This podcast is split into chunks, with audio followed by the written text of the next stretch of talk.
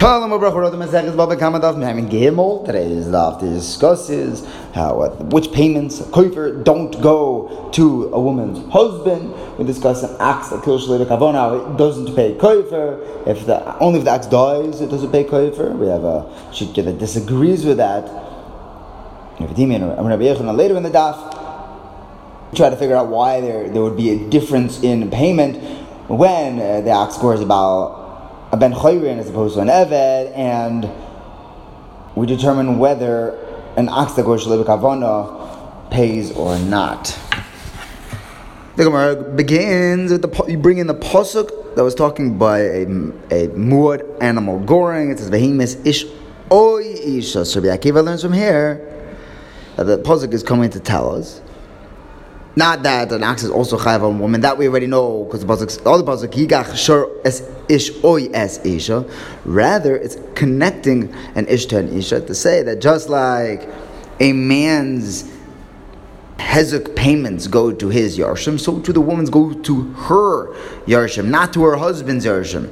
So the Gemara says, hold on, does Rabbi Akiva hold that the husband isn't yarshin? He doesn't inherit his wife's estate. The Brisa brings Rabbi Akiva learning from a pasuk of a Yiresh Oisa that the Baal yarshins everything from his wife. So Reish Lakish says, the Rabbi Akiva just says by koifer, that koifer is different because koifer is only paid once the husband dies. So that's not something that the husband will yarshin from his wife. It only goes to her once he's dead. That gives this money a status of a roi, which means it's earmarked for the wife in this case. And a Baal doesn't take her money when it's roi, he only takes it when he, uh, when it's muchzok. Only when it's muchzok while he's alive. What's pshat? The pasuk says, "Ve'emes isha isha hashar yisaka v'gam baal of yuma." So Rabbi Akiva learns from here, since it continues saying "im koifer yusha salav," it puts the koifer right there with the man or woman dying. They tell us the koifer is different. The koifer is taka gonna stay in the wife's estate. Won't go to the, hus- the husband's yarshim. The Gemara says, hold on, Rabbi Akiva says the same thing by damages, not just by koifer. The money goes to the wife's side, not to the husband's. We see this in a brisa. It says if someone hits a woman and her baby, her fetus dies, so he has to pay nezek and tsar to the woman. The value of the vlad goes to the husband, but the nezek and tsar goes to the woman. Neither pass it off to their yarshim, the husband or the wife. As a side note, the Brisa all finishes saying that if a shivcha was freed, or she is megayeres, meaning the fetus comes from a woman who is then megayeres. We're talking about where the, the shivcha was freed before she got hit. Otherwise, the guy who hit is going to be chayav fully, even for the Dmei V'Lados. He's going to have to pay her master. So Rabba explains Rabbi Akiva's case is talking about where she was divorced after the guy hit her and killed the Vlad, and before he got around to paying her. That's where Rabbi Akiva says that the payment goes to the woman and, and only the Dmei V'Lados go to the husband. Rabbi Nachman says the same thing. So the Gemara says, hold on, if she's divorced from her husband, why is he getting the Dmei V'Lados? She should get the Dmei V'Lados too. So her Papa says, the Torah has a special halacha here, that the Dmei V'Lados go to the husband, even if he was mezana with her. It's a very mechudesh diga tshuva in the Rebbe Yehuda, where he tries to uh, matir a woman to get an abortion after being mezana as part of her tshuva. The Torah says this in the pasuk, "Asher Yoshis Olav Baal Ho'isha." It has to be that there's a, a connection to this child and the Baal Ho'isha. The Gemara says, why did Rabbah have to say the case was where she got divorced after being hit? Why can't it be a case where Bezdin already collected the money from the mazik? He already took the nezek shalem, the tsar. So now we're just dealing with a regular milveh v'shtar. Maybe that's where Rabbi Akiva says it goes to the wife. But normally, koifer is the only time it goes to the wife. Rabbi could say this according to Rav Nachman, where they collected it not from money, but from karka. Now, either way, there's a machlaikas, a multi-layered machlaikas, where Rabbi says in the case of a Bechor, when all the other brothers collect a choiv of their fathers before the Bechor does, Hashem says whether the Bechor gets a double stake in that. Rabba says that if the brothers collected their loan from Karka, then the brother does, the Bechor gets a chelik because the, the Karka is muchzuk. If it's money, then he doesn't. Rabbi Nachman learns the opposite. But why can't we use this as an option of explaining why the wife is going to be collecting for her nezek? I mean, one of them is roy, one of them is muchzuk. So either say kesef or Karka.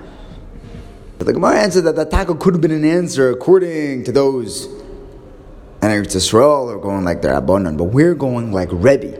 And Rebbe holds in all cases it has the din of muchzuk, not roi, and it would all go to the Bechor. So that's not a raya. So we have to bring a different answer that she had gotten divorced after being hit.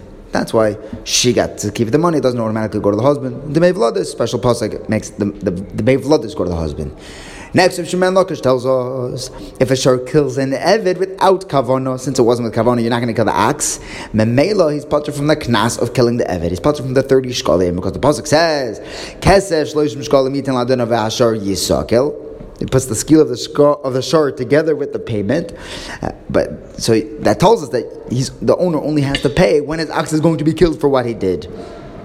If the shor didn't have kavanos, you're not killing the shor, you're not going to have to pay. And Rabbah says the same thing about a shor who kills a ben chayrin without kavanah. He's going to be put, the owner's potter from kaifer, because the pasuk says hashor yisakal v'gambal of yumas im kaifer yushas olav. That we only have to pay kaifer if this ox is going to be chayav skila when he gored with kavana. If not, he doesn't have to pay either.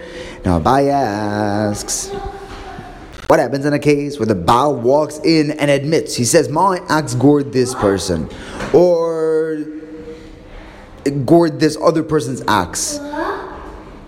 We learn that he is now mechayiv himself. He's going to have to pay for the damages that his ox caused. L'chayra, we're talking about koifer, and you see here that an animal isn't going to be killed because the Baal was moigdeh that he did it.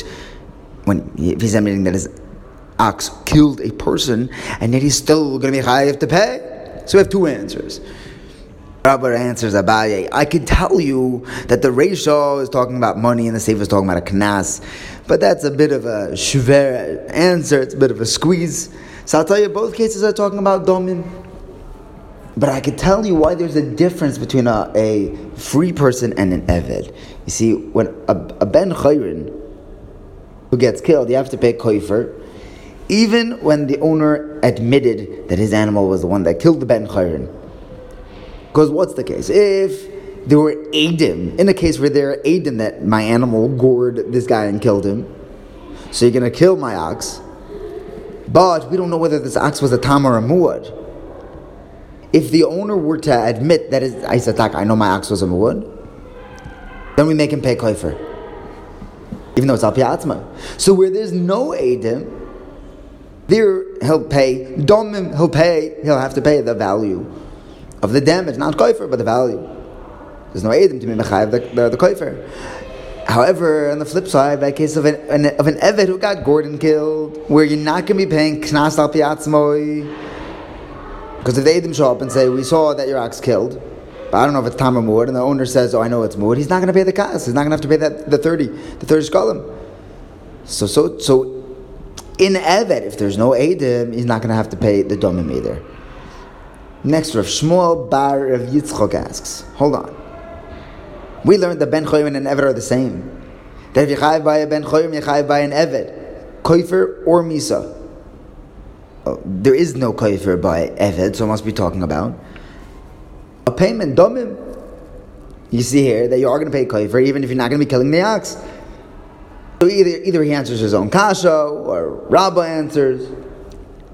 What, what this Bryce is saying, that whenever someone kills a ben chorin, the ox kills a ben chorin, b'kavona, with edim, and he pays koifer, he's going to be chayiv, a knas, in the same thing by an eved, with kavona, with edim. Wherever, however, he's going to be chayiv when his ox kills a ben chorin, when it wasn't kavona al pi edim,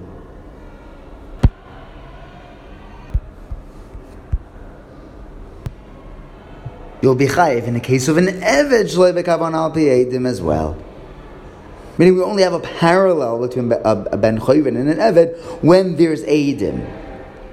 Next, Rava says, hold on, if you're going to tell me that there's always going to be a backup payment, if you're not chayiv kosher or knas, then you are going to be chayiv at least some nezek. Then how come you don't have to pay when you're firing damages without kavano? No? Even when there's eidim, there's no kaifer. So why, not, why are you not at least not chayiv nezek? So now the Gemara says, hold on, where does Rava get that you're not chayiv to pay nezek when your ish damages without kavano? So we try finding from a mishnah.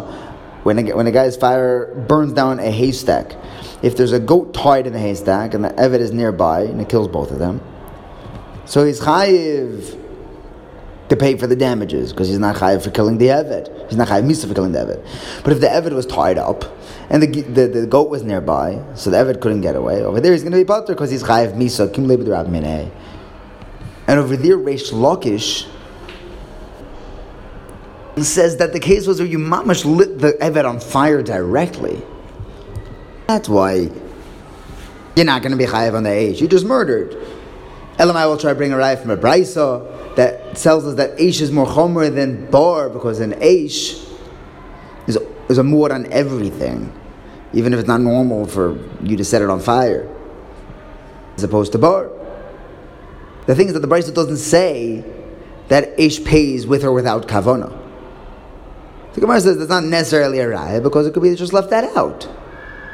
So rather, the Gemara explains that Rava himself was trying to figure out whether Eish has to pay when it damages without kavana. Do we say, compare it to shar, which goes with kavana you pay koifer, but without kavana you have to pay the damages. Now, koifer trumps the nezek payments, but by Eish, where you only pay the kavana, or rather you, you don't pay when the Eish was with kavana, you don't have to pay koifer. So maybe when there's no kavana, you don't have to pay even the ne- even the hezek. That's if you're comparing it to bo- to, to to shar. But if you're going to compare your eish to shar, it comes out the opposite as well. Because by shar, that goes without kavana, even though there's no koifer, you still have to pay. So by eish, even even when the eish is sent with kavana, you don't pay koifer, so shaloi be kavana, you should have to pay hezek. So the Ma'aser Rabbi didn't know, and we leave this with a teiku. Next one, Rav Dimi comes from Eretz Yisrael. He brings from Rav Yochanan that when the pasuk says koifer, it didn't need to say im koifer. The extra im koifer tells me that koifer shaloi be kavana is just like koifer be kavana, as opposed to Rabba, who told us before that shaloi be kavana doesn't pay koifer. Rabbi Yochanan holds that you do. So Abaye says we should say the same thing by eved. There's an extra im eved. That extra word im should tell me that if the ox gores an eved shalei bekavona, you should still have to pay koifer, you should pay the knas, even though you're not killing the animal. You can't learn that though, because Reish Lakish told us that if a shor kills an eved shalei bekavona, he's potter. The Gemara says, "One second, hold on. You asked me a kasha from Reish Lakish. The Reish Lakish has his own opinions." So when Rabban came from Eretz Yisrael, he quoted Rabbi Yochanan saying, "The drasha by eved. That why does the Torah say an extra im eved to say that you're chayiv to pay the knas even if your ox gored the eved shloi b'kavana?" Oh, now what about according to Reish Lakish? What, what would he say by koifer? Since Reish Lakish didn't learn the drasha of im eved, maybe he also doesn't learn the drasha of im koifer, and he would say that koifer shalei bekavana we wouldn't have to pay. We could say no, he darshins eved im eved, that he doesn't darshin, but koifer im koifer that he does darshin. Why would he only darshin the chayiv koifer shalei bekavana but not eved shalei bekavana the knaz? Because the sugya of eved wasn't written next to the sugya of tashlumin and the Torah. Koifer was written next to tashlumin to tell me that the, to, to, to darshan that extra im koifer that you'll have to pay koifer even shalei b'kavano. Thank you for learning with me. Have a wonderful day.